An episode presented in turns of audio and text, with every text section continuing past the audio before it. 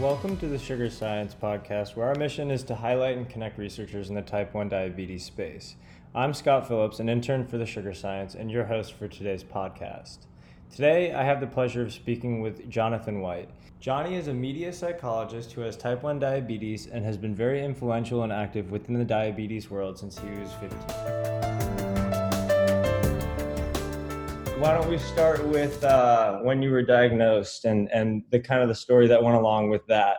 You know, like what was your thought process? What was going on? Uh, who was around you? Where were you? You know, that kind of stuff. Yeah, uh, not my most interesting story, but um, I was diagnosed at age 15. Um, I was a, a difficult teenager. Um, you know, really wanted to to do what I wanted to do. Um, my folks were excellent uh, in uh, in helping me adapt to it. Um, I was uh, I was deathly afraid of needles at the time. Um, so I used to tell my doctor that I got my flu shots at school, and I would tell the school that I got them from my doctor, so that I wouldn't, you know, I and I would. I I probably dodged a few shots over the years. Uh, I don't think, you know, I don't think I had any uh, downfall from that, and I don't recommend it to anybody. Uh, it's a stupid thing in retrospect, but I really didn't like needles, and so uh, yeah, I. I uh, I was just getting sicker and sicker. And uh, I think when I got in, my blood sugar was in the 40s in the Canadian, which is what millimoles per deciliter, um, which would be roughly 180 times four. So maybe 720, 800 in the, uh, is it millimoles um, anyway, it doesn't matter. Uh, in in the American system, um, it's still really high. That's the point. yeah, yeah. They they said, how are you? You know, how are you still like? How are you still standing? Yeah. And it was pure teenage like stubbornness, and you know, I I didn't want to yep. be in there. Um, yeah, and then you know, um, I, I suppose at that point, uh, it was just my folks, you know, uh, had this attitude of like, all right, so, you know, what's next? You know, now we got to move on. Now we got to do the next thing. And so I wasn't really allowed to uh, wallow in self pity or, you know, there was no, you know, hint that it was okay for me to now self destruct or start whining or, you know, whatever. So, so it was kind of like, all right, cool, you got diabetes, you know, um, let's get the plan in place, let's take the shots, and, and let's move on. Um, but there was a, a learning curve, I, I guess, uh, because I was a teenager. Um, my dad was clever with his bargains, and it was kind of like, look, we don't want to chase you around and like stab you with needles. Like, so why don't you just take care of your own crap, and then we don't have to, and then this thing, this whole thing won't be quite so awful. Right. Um, and you know, if you can take care of it, and if you can keep your uh, hemoglobin, uh, your HbA1cs at a certain level, then we will stop, you know, bothering you. And that was, uh, you know, that was a good move on his part because he understood my motivations. He did something similar for motivating me to get a scholarship for university, which was, you know, we're not paying for, uh, we're not paying for you to go away when you could live at home. So if you want to go away, you're going to need a scholarship and oh man, did I ever start like working hard in high school. So mm yeah, yeah, little little little clever uh, tricks from my parents, and then um, yeah, very much an attitude of you know, okay, you know, let's take care of this, and then what's next. Right. Uh, yeah, that's sounds very very similar kind of to what to what I was going through. My mom babied me a little bit kind of at the beginning, you know, trying to trying to because she was trying to learn just as much as I was, you know. She, yeah. We both. I mean, that's the weird thing about diabetes is no one really knows anything about it until either someone that you know or someone within your family actually gets it. You know, it's not something mm. that very many people know anything about until they have someone personal like that's super close to them that actually gets it. So. And how old um, were you? I was I was 12 when I was diagnosed. I was on a Boy Scout trip in Catalina. I was sicker than sick. I was throwing up. I was peeing mm. myself. I was it was it was a nightmare. Um, yeah. I came back. I was like eight pounds lighter, and my blood sugar was. I mean, I broke the meter at the urgent care, and then they said, and then the urgent care clinic guy came running running out of the building, and he's like, "If you don't get him to a hospital now, he's gonna die." Because I was like spilling the largest ketones you could in your urine, and I was like. I don't know what's going on. I'm 12 years old. I barely can even think. All I want is a quesadilla. So I, I don't know yeah. why I was caving craving a quesadilla. It was just like, oh my god, I I like couldn't eat. I couldn't eat for like three days because my blood sugar was so high. And they put me on a double IV drip and brought my blood sugar down too fast. It was all it was all crazy. But anyways, so enough. It's funny. You, you you get to like uh so so you and I two I don't know, we, we we just met, but you know, two somewhat like athletic and and somewhat talkative guys, and it, it becomes like, well, my blood sugar was, you know, well, I was yeah. off the charts of the record, so yeah, little, they they were like, I'm surprised you're still walking, and I was like, yeah. oh, nice, cool, thanks. You know, when and, you the, say, the urgent, and the urgent care clinic guy was about to send me home with the flu. My mom was like, my mom was like, no, check his ketones, check his blood sugar. Like, this isn't right. Like, I know, like, I know this is diabetes and I don't want to be like a negative Nelly, but I think it's diabetes, you know? And oh, good for your mom. Yeah, no, she, my mom, low key, she saved my life, you know? Yeah, yeah, yeah. So, um, I was gonna say, I, I the I, the story I could have told um, when you started telling yours, I remembered. I went to see Independence Day with some friends, and I brought in, and this is a good for people to understand, you know, what happens when you're about to be diagnosed.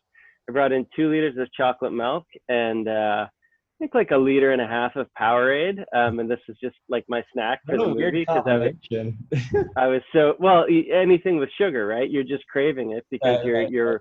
your body knows it should be um, it should be taking it, all that sugar in your bloodstream and somebody can correct me on this but i think it's something like all that sugar in your bloodstream should be getting to the other parts of your body via insulin as the delivery system but it's not. Right. so the other parts of your body are like sugar where's that sugar? And then you're like okay you know i'm, I'm doing everything i can.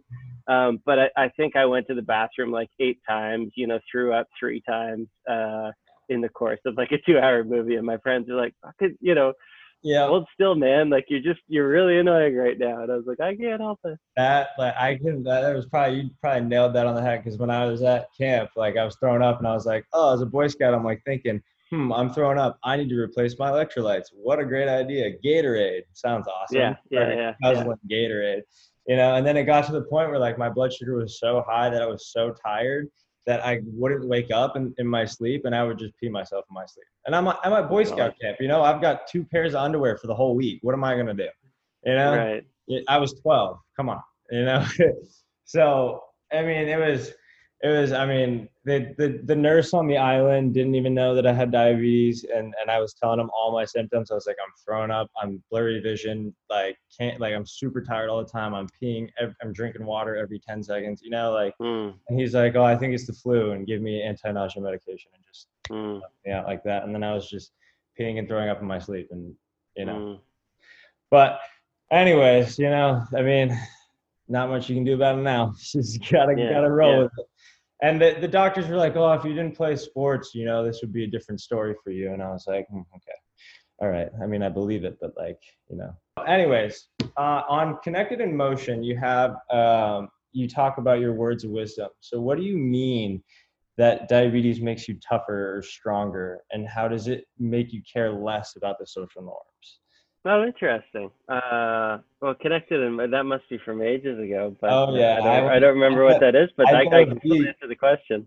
Yeah, I know deep. Yeah, yeah, yeah. Good. Um, so the diabetes makes you stronger thing. Um, you know, um, there's a there's a cliche in psychology that um, all you have is your problems sort of. Um, so, so they they would tell a therapist not to steal their clients problems because if if you know and, and, so i'm not a i'm not a clinical psychologist i'm a research psychologist but um, the idea is that if somebody comes in and you know they're like oh well i have you know this phobia or i have this problem if if the therapist just gives them the answer and is like well here's how you solve that you know it doesn't really do anything for them because they haven't gotten there themselves and so they haven't learned the you know personal development mm-hmm. pardon me that's necessary to uh, overcome you know similar hurdles in the future and i guess my my take on diabetes uh, on type 1 diabetes is that um, it's kind of training for life. Uh, it's this condition where if you're not taking care of yourself, um, things start to fall apart pretty quickly. Uh, you know, you forget your insulin, or you you eat poorly, or you have a bad night of sleep, or your emotions get out of whack. Um, uh, you know, things go downhill pretty fast. You you um, you know you get sick, you get stressed, your sugar goes even higher. You know, it goes even higher, and then once it gets up, sometimes it's hard to bring it down. Then you wind up taking a rage bolus to drop it. But it's like if you're not on top of things all the time, uh, things you know start falling apart, and that's true for everybody. I would say in all walks of life, right? Like you gotta, you know, you gotta have a plan. You gotta be moving forward, or else things are gonna fall apart around you. But with diabetes, it's just a little bit uh, amplified uh, on the health front, or or mm-hmm. um, exacerbated, um, so that the consequences are, are kind of more immediate, which uh, you know, it kind of makes it like a, a, a decent little training ground because um, you're you're trying to learn to take care of yourself, and and uh, if you don't, you know, you get hit pretty hard pretty quick. Um, but then you can you know recover from that and come back to that you know healthy level, and then um, yeah, the the reinforcement is very is very quick and and acute, and so I don't know, I I um, we made a video back in the day that kind of talked about how uh, people with type 1 have to do a little bit of extra math um, you know maybe it makes them a little smarter. Um, they have to use a little bit of extra willpower that nobody else has to which maybe develops that willpower muscle a little bit. Um, uh, and then you your, your second question alluded to um, the social side of things and, and maybe you need to I don't know, like maybe you're if you have type one, maybe you're already different, and um, that was a, a thing that I needed to learn. I think as a as a teenager, like you know, I was always trying to fit in with this group or that group, and I, I wasn't pursuing you know what was interesting to me um, intrinsically. And then I think you know I got type one, and and like all bets were off as far as like trying to be somebody else. It's like well you know, I, I now I can't. Uh, what would I say? It's like I, I, I can't pretend that I don't have this condition because uh, I'm taking shots all the time and and you know poking my fingers and whatever. And it's a little more discreet these days uh, with pumps and CGMs, but um, you've still got a thing, right? And you've got to you got to take your gummies sometime, and you got to be like, all right, I'm just going to take a shot. And so for me, um, I guess what I discovered was that I didn't like um, the the automatic reaction that people would give me. So if I see what I've got on me here, I got some pens. Um, you know, if I pulled this, if I pulled out an insulin pen and you know dialed it up and took a shot, you know, the immediate reaction, people would be like, "Are you okay?" you know, uh, and it's like, yeah, you know, I'm fine, thanks. But you, you know, especially when you're young and um, you don't want to be you don't want that to be people's like impression of you. It's like oh it's the, the really sick guy you know the guy who you know is going to die if we don't watch him carefully. Like that's the last thing you want. Mm-hmm.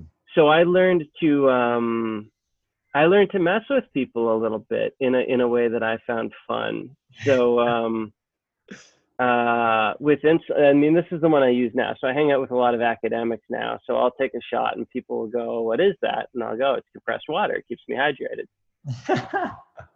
and um, I work with a lot of engineers, uh, and water is a non-compressible fluid, um, but they don't want to correct you while you're injecting yourself with it, right? Because they feel like that would be bad form or whatever.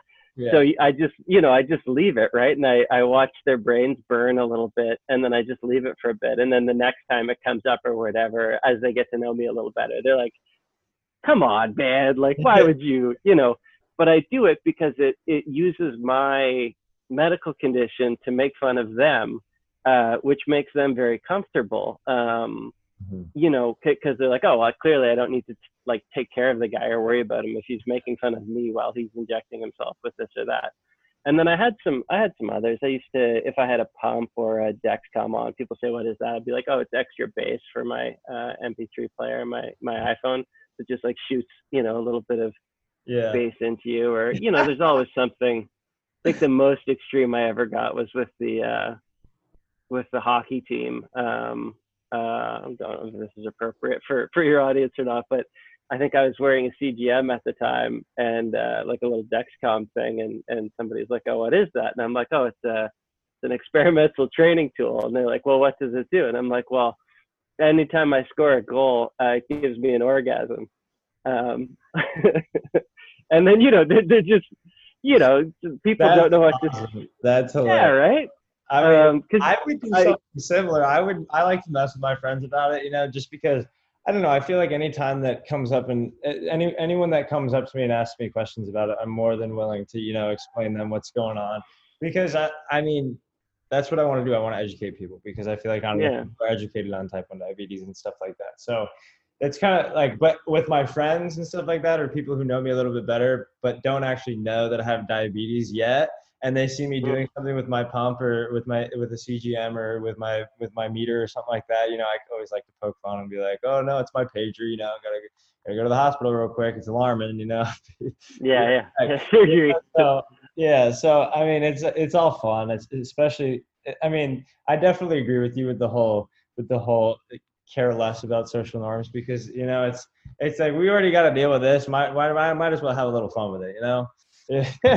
it doesn't hurt. Yeah, You know. and it, and it avoid it like really to me the big thing was was not having everybody look at you like you're a you know a, a sick child. And that's part of uh staying healthy i think with type 1 diabetes. I mean one it's great for the blood sugars. Like if you you know i i trail run a lot these days. And if i do a 10 mile trail run my blood sugar is going to be fine you know for that day. Like there's just you know it, it just really takes the um the highs and lows out of it. Um, and then it's good for the brain. Um, and then on top of that, yeah, it's important to me to be fitter than the person who's asking me about type one diabetes, Yeah. uh, so that they can't look at you know look at it and go, oh well, you know, Yeah. Yeah. you know. Well, so with that being said, I, I know you talked about your insulin pens. What kind of um, technology do you use? Are you on an insulin pump? Were you on an insulin pump? What do you like about insulin pumps? Insulin pens? Uh, yeah, I messed with pumps for a while. Um, I tried them all. Uh, they were good. Uh, I haven't tried them lately, uh, but I'm actually going to start on a tandem uh, pretty soon. Uh, they've got some new tech.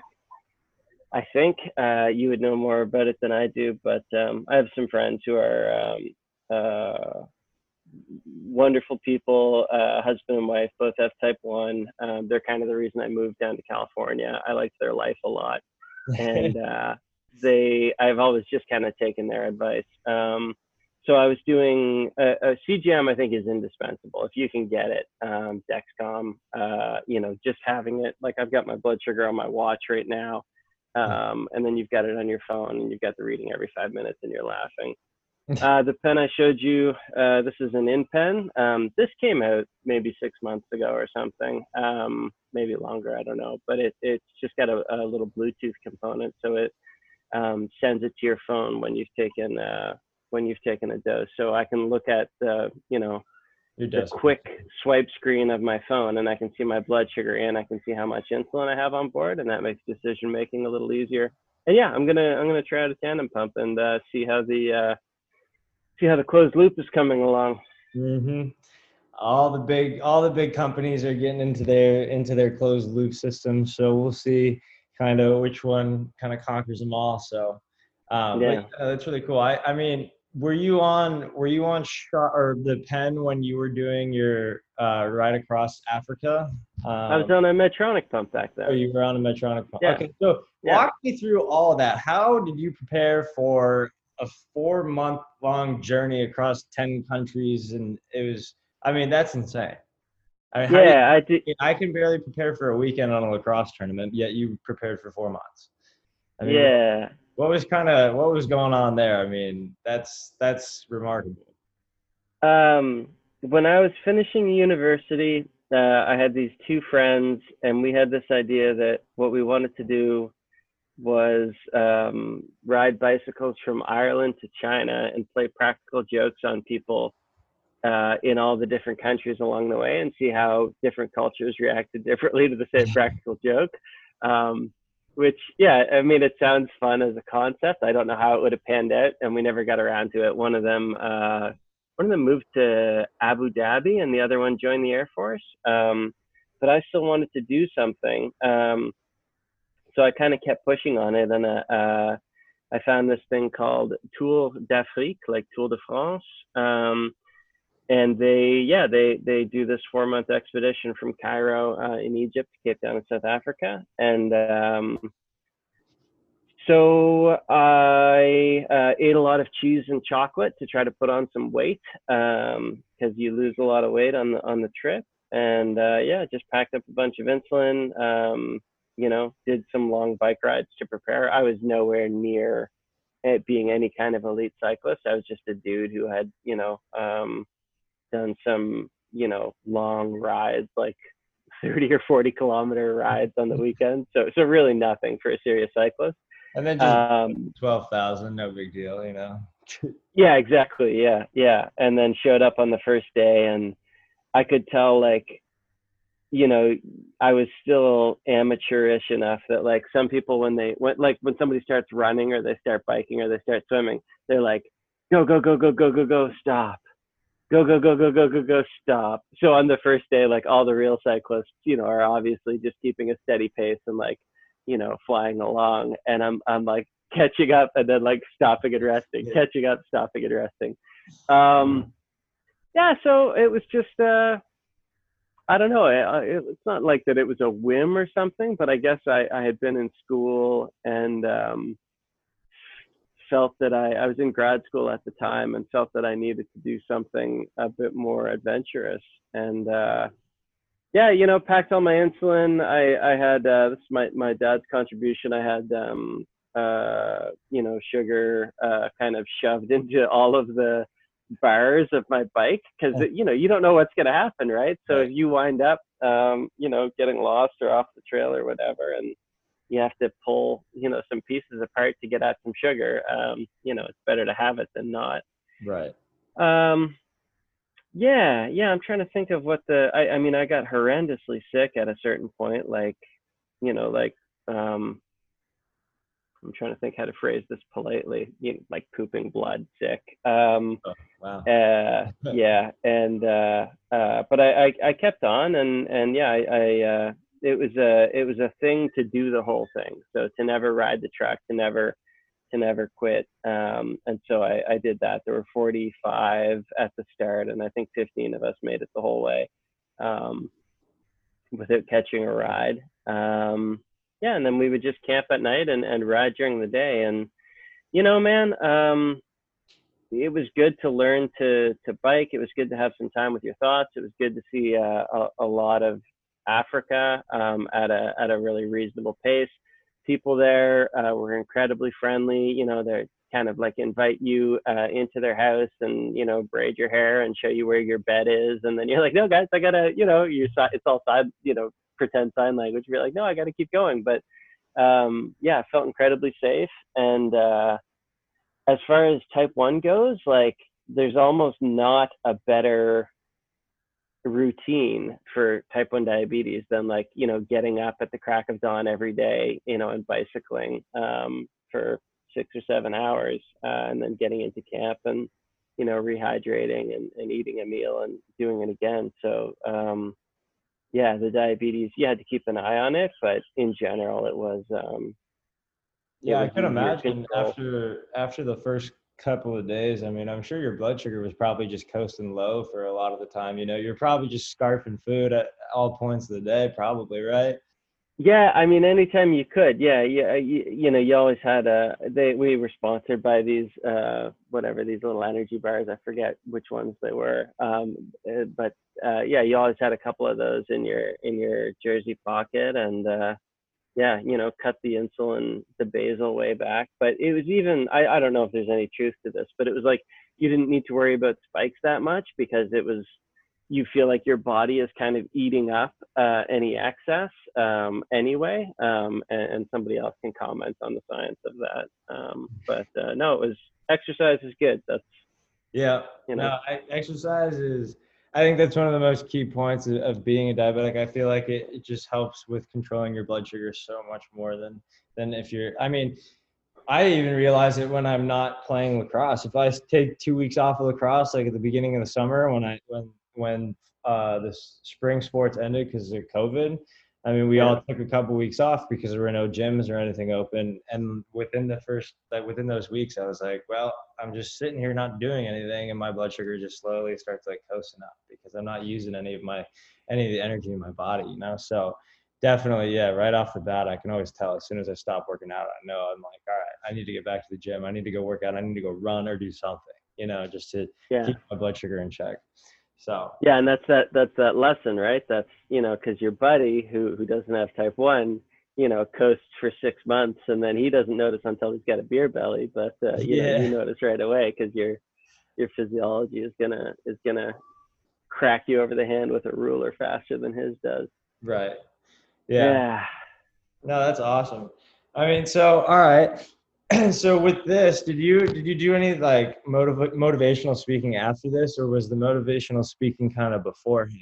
No, it was after. Um, I I wrote. I was trying to, you know, by hook or by crook, go on this trip, and so I wrote uh, a bunch of diabetes companies and a bunch of other companies and said, "Does anybody want to sponsor this thing?" And nobody wrote back. I think I sent out 300 letters or something, and then it was like.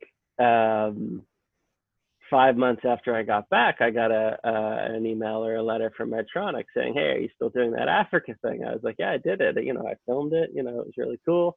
They said, "Oh, do you want to do a talk?" I said, "Sure." I was in Halifax, Nova Scotia at the time. Went to Montreal, um, did a talk about it. Uh, it went well. People enjoyed it, um, and so they uh, really, you know, treated me really well and had me doing a lot of um, traveling and talking for them and uh, went to Puerto Rico, Colombia, Switzerland, all around uh, Canada, U.S. Um, and then I, I, started doing some for uh, for Bayer. Um, I did some work later with uh, with Animas. I did some work uh, with Lilly on Welcome to Type One. So that's this wonderful little. Um, there was there's a few motivational speakers. I, at least there were back in my day. Uh, at any given time, like you know athletes with diabetes who who did cool stuff, and then you know, basically one of these companies will put on a session to help orient um, families who are new to the condition. Uh, and so they'll have, you know, a, a, an endocrinologist and maybe a psychologist and then maybe a, an athlete or motivational speaker.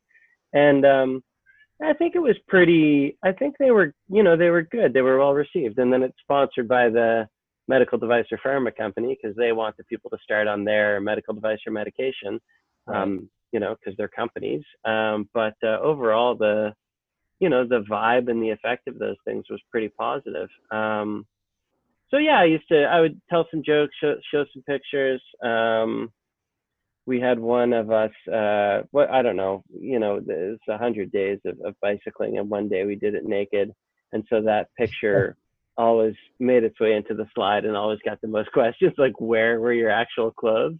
Um, uh, I'm not trying to think what the answer to that was. I think we just kind of had them tied to our handlebars or something, and the shot was from the back. Um, that was in Botswana, uh, which is like three quarters of the way through. Um, no, it was good. It, it was fun. And then I would kind of talk a little as I got, as I, you know, did more research, more psych, more reflection. I would talk a little bit about the psychology of type 1 diabetes and just stuff like I, I said before about um, how it can make you stronger and, and, um, you know, systems, uh, you know, like get your blood sugars right at night because that's going to be like a third of your life, right? So if you if you can figure out your system for going to bed with decent sugars and, and waking up with decent sugars, then like, you know, even if your daytimes are awful, like you're still gonna have half decent A1C, half decent, you know, um, uh, impact on your on your overall body and health. So there were a few little tips and tricks like that that we used to share as well. Yeah. yeah. Oh, that's that's. I mean, that's that's a good point. I didn't really even think about it like that. You know, I mean, last night I went to bed at 93, woke up at 80 this morning. So there you go. I'm Killing it. There you go. Yeah. but I'm not. I'm not on a CGM right now, and that's just. I'm waiting. I want to wait for the technology to be a little bit better. Um, I feel like it. To me, for me at least, I feel like it's more of a nuisance than it is uh, uh, helpful to me. Mm. At least, uh, especially I'm so I'm from California, um, but I'm out in Florida right now, um, mm. and the humidity with playing lacrosse and the heat. doesn't isn't the best conditions for keeping a sensor on your body. You know. Sure. So I mean, that's kind of where where, where I'm at right now. I'm kind of I'm waiting for. I mean, and I, I know the new systems that are coming out are going to be much more advanced, technologically advanced, with less calibrations and stuff like that. So you know, I'm excited. I'm excited for that. But I did when I was what ooh, I think I was just uh, junior, junior, senior in high school, maybe. I did some speaking engagements for Medtronic with the 670G, and Oh, yeah. uh, and then I also did some motivational speaking for JDRF, and I think that was kind of one of the coolest things I've done because it was it, it allowed me to kind of see the position that I was in when I was 12 because um, you have the end the endocrinologists or the doctors that come into the hospital that teach you what you're supposed to do and then they send you off on your way and then you get a new endocrinologist and you talk to them you figure out what it is you got to do and then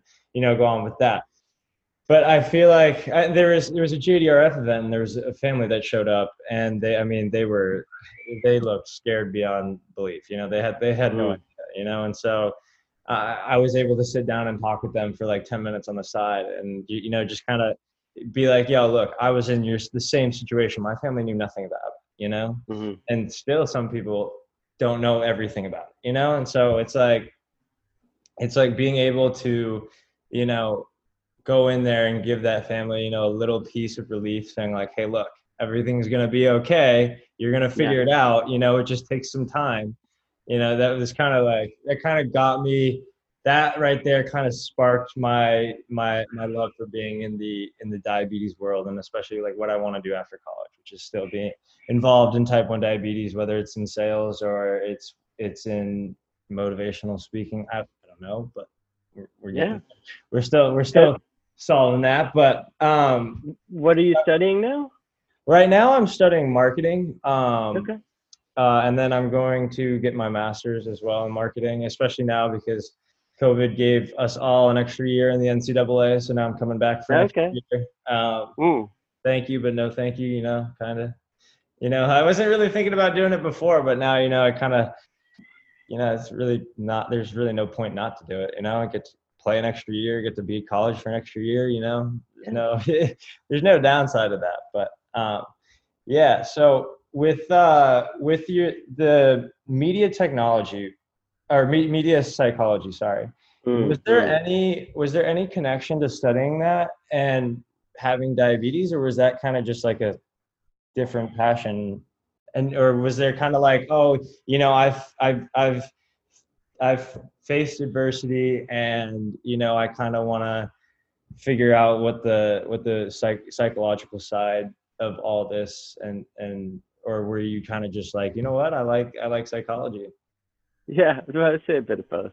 Um, did it have to do with type 1 diabetes? God, I don't know. Uh, you know, I guess everything does in a sense, right? It's like, you know, if you have a sibling, you know, did it have to do with your sibling? It's like, well, yes and no, and all my choices do because that's part of who I am. So it's probably the same with type 1. Um, I can, the, the way that I can turn that, uh, that, that'll fit with our storyline is um, after the motivational speaking, um, I, I kind of had a, an epiphany, which was um, the same one that you just voiced about the motivational speaking, which is basically that, you know, our um, contribution as, you know, young men who did sports, you know, was to go up on the stage and be like, hi, I'm a young man who does sports and like show a picture of you doing sports. And then all the parents are like, oh, thank God, my kid can be healthy. Like, you know, I thought my kid had a physical disability, but um, you know, or a medical condition that was going to hold them back. I didn't know what this thing was, but here's a healthy young man who, you know, plays sports, and therefore my kid can be a healthy young person who plays sports as well. And they're like, ah, good, you know, cool, okay, let's let's let's keep going. Um, and so uh, that was the function I, I think to you know and then you, you try to add something else on top of that. Um, but i think that was a, a big function of being a motivational speaker. And what i realized was that um, the people who went to those things were probably going to be okay. Uh, like they they were already motivated. They were already at the event. And i had this uh, uh, moment that I've probably built up in my head. But I was at the grocery store and I had on a Medtronic pump at the time, and uh, the guy behind me in line at getting groceries and at the checkout was like, "Hey man, is that an insulin pump?" And I was like, "Yeah, it is." And he's like, "Oh, you've got type one diabetes." He's like, "Yeah, I do." He's like, "Yeah, I do too." He's like, "You know, isn't it awful?" And I was like, "Yeah, you know, it's it's hard." And and he was like, "Yeah, man, I you know I was in the hospital." You know last week and like the day before that um you know i took too much insulin and the ambulance had to come and like over the weekend, you know, they had this family reunion thing. I couldn't go because I was just feeling awful. And like, it sounded like his whole life, you know, was really miserable from the, um, from type 1 diabetes. And there's just this huge difference between this guy behind me uh, in the in the grocery checkout and any of these people who I talk to at uh, at one of these events, you know, JDRF events, uh, children with diabetes, um, one of the Medtronic talks or Lilly or, or wherever. And, and I, I was kind of like, oh man, like the people who are at these things are not the people yeah. who need to hear this. How can we make this more accessible? And so this is a segue to, to something called Welcome to Type One. Uh, welcome to type1.com is a website that that uh, um, uh, I built, a friend and I built. Um, and um, as far as the media psychology element, I guess it was just this idea that, like, well, hey, what could we take about this live um, experience that exists at these talks and at these events, and, and what from that could we put online and, and make free and easily accessible to people? And I, it was actually wonderful um, because what we discovered was that, and this is something that you alluded to, you know, you go see your endocrinologist for 15 minutes and they're like, wow, your sugars aren't very good. You know, do better. You're like, oh, thanks. Um, and then they're like, by the way, I'm retiring, you know, so you're going to have the next person. And the next person comes in and they're like, wow, your sugars aren't very good. You know, do better. Um, you're like, thanks. Anything else? And they're like, well, tell me what happened here. And you're like, that was two weeks ago. I don't know, you know, and they're like, well, you should have taken more insulin because that number's high. And it's like, yeah, I know. There's a linear that relationship. Was, that was my first endo, and I got rid of her real quick. My second, sure. endo, my second endo is the best, best one I've ever come. Like, I mean, he's one of my best friends too. I mean, I cool. we, we dialed everything out like that. I mean, and he, he he's not one of those guys that just goes oh yeah, you were high there. You definitely should have given more insulin beforehand. You know, maybe mm-hmm. before dinner. You know, it's just at that point that's just kind of beating a dead horse. You know, it's like, well, thanks, yeah, thanks, I appreciate yeah. it. You know. Instead and, and I don't. Well, hey, next time let's try. You know, maybe insulin 15 minutes prior to eating. That way, you're already coming down before you start going up. You know, something something like that. Instead of like, oh, you should have given more. You know, yeah, like, it doesn't yeah. help you know? And, and, i'm being a little hyperbolic with my with my endocrinologist impressions. And yeah i've, I've had right, some really no, good yeah, ones yeah. as well who, who help you get the systems worked out. But for a lot of people this was their experience. It's like walk in you know 15 minutes twice a year maybe three times a year in canada and um uh, they weren't getting anything out of it, and they're and, and even when you first get diagnosed, it's like, oh, here I'm I'm in for three days and uh, I'm sick the whole time and they're and I'm stressed out and I haven't slept and they're and I gained 20 pounds in in the three days after I got diagnosed. That was how much my body was like finally absorbing um, water and nutrients. And then they're like, and we'll give you your whole education at that time as well for this very complex medical, you know, condition. Um, so a lot of people just don't retain from that. They don't get much from the endos but the endos uh, and the exercise physiologists and the researchers, like they know all this stuff and they really want to tell it to people and they get frustrated trying to do it, you know, in, in the 15 minute chunks that are allotted by the, you know, medical system or um, offices or whatever. And so what we discovered was that people would very happily um, work with us and, and do a, pre- let us record a presentation, let us record a talk that they did, um, you know, let them draw out their orientation. We did something called the Diabetes Chalk Talks with a wonderful diabetes educator named Joe Solowiejczyk, um, who I met because he would do these speaking events as well. Um, he's got type 1 himself, and, he, and we've got maybe three and a half hours of him just working everything out on a chalkboard, but on video. And so we um, we tried to take some of the the best of of of what is available at these conferences and at these um, uh, you know events that that that you and I uh, would work, and we tried to put that online as a platform, and and it worked pretty well. We we you know, it, it was sustainable because the the uh, medical device and insulin companies were interested in in you know having their name or their product show up. Um, uh, just you know, transparently, like for them, if somebody chooses to go on Lilly insulin uh, instead of Novo Nordisk insulin, that's a huge chunk of change for Lilly over the course of that person's life. And people don't tend to change once they're on, right. um, you know, one insulin or one device or what have you. So so the yeah, the, the puzzle pieces were kind of all in place and, and um, did it for a few years, created a bunch of content. People still use it. And um, just got, uh, you know, somebody asked me to do something new that was more interesting um, at the time. Uh, so I, uh, I stopped doing Welcome to Type 1 and just kind of left it up. And uh, yeah, people are still using it. So it's fantastic. I, uh, um, I was speaking with your team a little bit, and, and we might see if uh, if if anybody wants to, you know, put that content somewhere, or showcase it, or or, yeah. or do anything with it, which would be totally. It's cool. really that's really cool and interesting that you say that. I I think.